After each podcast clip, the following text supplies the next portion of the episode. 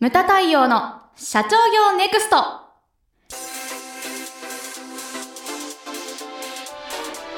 皆様こんにちは。ムタ太陽の社長業ネクスト。番組ナビゲーターの奥脇彩です。太陽さんよろしくお願いします。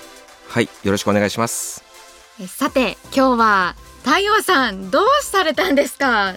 いや、今日はワールドカップね、日本戦があるということで、ちょっとユニフォームを私、皆さんには見えないんですけれども、ちょっとユニフォームを着てですね、まあ、ポッドキャストもですね、はい。あの回数重ねてきてますんで、ええ。ここでちょっと自分自身のテンションを上げるために、上げるために。はい。着てきました。はい。まあね、スタジオもちょっとね、暑いのでっていうのもあります。もう全身真っ青です。太陽さんも気合い入れていただいてありがとうございます、まあ日本のね、あの、そうですね。勝利のために、あの遠くからですね、応援しておりますので、はい。頑張っていただきたいと思います。そうですね。そういえばついこの間あのコロンビア戦をはい、一緒に観戦はい、しましたね、そうですね。はい、でその時に私ですねすごく印象に残る太陽さんの言葉がありましなんて。か出ちゃいましたか。出ちゃいましたよ出ちゃいました私はしっかりメモしておきました、まあ、コロンビア戦、はい。あれですよね、まあ、強いと言われていた相手で、はい。非常に厳しい中でのうん。対戦だったと思うんですけど、まあ、その中でその完成している時に太陽さんがですねやっぱり攻めなきゃ勝てないよなっていうふうにおっしゃったんですよ。ああ言ってましたね、はい。あの冒頭でね1点取ってそしてですねまあ最終的にはもう1点取ったんですけれども、はい。でも途中ね、ま、守りに入るところが場面がありましてそ,、うん。の時にやっぱりそこで守ったらねやっぱりこう負けだと、僕は経営もね一緒だと思うんですよね。やっぱり攻めていかなければはい。勝てないというふうに思ってます、はい。じゃあ今日もポッドキャスト攻めていきますか。行きましょう。は、はい。いではえ今日のテーマでございますが、えー社長人生において重要な要素ということで、はい強いて言うなら私は喜怒哀楽喜だと怒哀楽。はい、はい。だと思うんです、ええ今までのテーマとはちょっと違うんですけれども、はいこれは何かって言ったらですね、はい。まあ、陽明学の教えの中に、ええ天下のこと万遍といえども、うん我がこれに応ずるゆえんは喜怒哀楽の四者をいでずという言葉があるんです。難しいですが、これはどういうことでしょうか？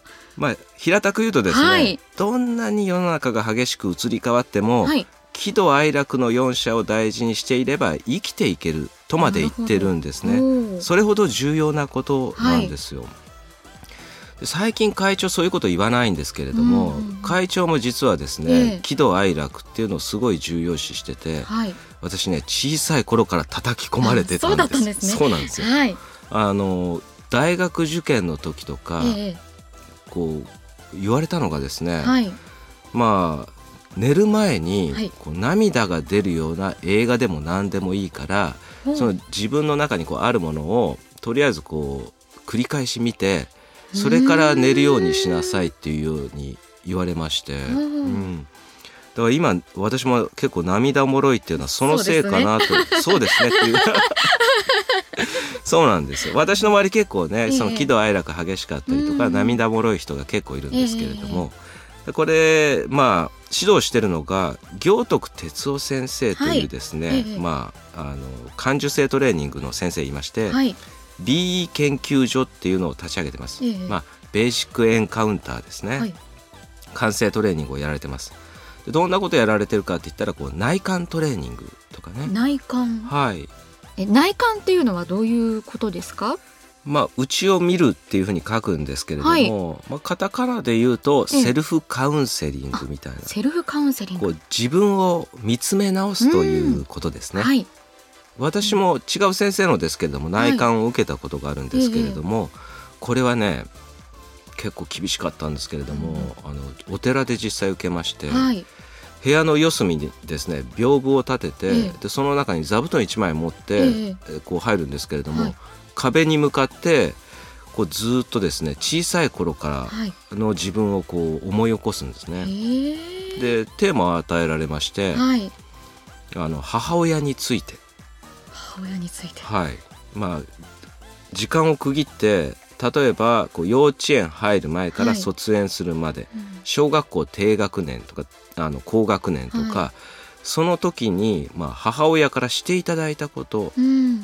で迷惑をかけたこと、うんうん。それから自分が、まあ、してあげたこと、はい。をですねこう考えるんですね、うんでもしてあげたことのあまりの少なさうん。とそれに対してこうししてもらったこととか、はい。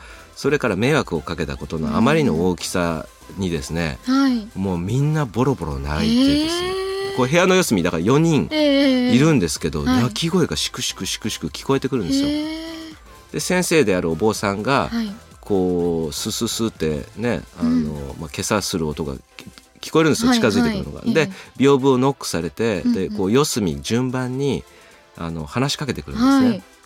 今の時間こういつからいつまで、そのあの何について考えてましたかって言って聞いてくるとそうすると、まあ、幼稚園入る入園する前からはい。卒園するまで母親について考えてました、うん。って言ってでそのそれをこうずっと話すわけですよ。うん。でこう泣いてるうちにこう涙が止まんなくなって、えーでそれ聞こえてくるんですね。同じ部屋ですから。はい。そういうこう内観をしましてだから帰る頃にはもうはい。母親にこうもうストレートに自分の家帰らずにそのまま行ってうん申し訳なかったってこう謝るぐらいな感じになるんですよね。そう自分と見つめ合うっていうか、うん行徳先生もそういうことをやられてて、はいはい。行徳先生はちょっと違う内観なんですけれども、ええ。自分の死死とこう向かい合うんですよ。うんでなんか遺言とかを書かせたりするみたいですね。あでそれ死を見つめることによって自分はまだ死ねないとーでそれで生きる部分が強くなってくるそういうことをやられてるみたいですね。まあお客様の中にもものすごい卒業生が多いです。でそれほどですねまあ喜怒哀楽っていうのは結構大切なものなんですね。はい。で喜怒哀楽っていうのは行徳先生も言われてるんですけれども、はい。人間だけが持ってるものと。うん。で嬉しかったらですね、まあ、手を叩いて喜んで、怒ってはこう寝食を忘れる、はい。それから悲しければ涙を流すとか、うん。楽しみて憂いを忘れる。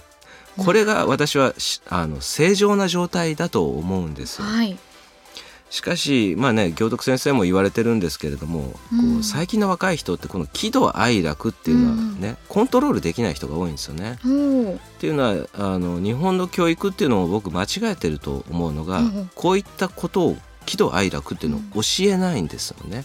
まあ確かにそうですね。そうなんですよ、はい。知識的なことばっかり教育して、その重要な喜怒哀楽とか、うん。そういったものをこう授業で教えないと。なるこれ病気っていうふうに行徳先生言ってるんですけれども、感受性微弱という病気の若者が最近増えてる。で物騒な、ね、事件が最近多かったですけれども、まあ、新潟それから新幹線の事件。ですね。それからつい先日は、まあ、富山のね、はい。ああいったこういずれも若い人たちですけれども、うん。こう感情をこうコントロールできなくてその表現ができないと喜怒哀楽。うん。である時パツッと切れてあの犯罪を犯してしまったりとか、うん。そういった若者が最近増えてるというふうに思うんですよね。はい。でまああの社長というのはね立場上、起こることはですね、まあ、コントロールが、うんある程度コントロールが必要ですけれども、ねはい。ええ喜怒哀楽ってこれがない人を僕は社員は信用もしないと思うんですね。ですんでこう社長としてのですねじゃあの重要な要素って言ったらやっぱりうん。喜怒哀楽っていうのを私はこう挙げたいなうんというふうに思います。私もまあ、ね、起こることね今言ったように社長というのはある程度コントロールが必要ですけど、うんまあね、部長時代は私もめちゃくちゃ怒ってた時がありますけどね。そうなんですか？ありますよあー。やっぱり。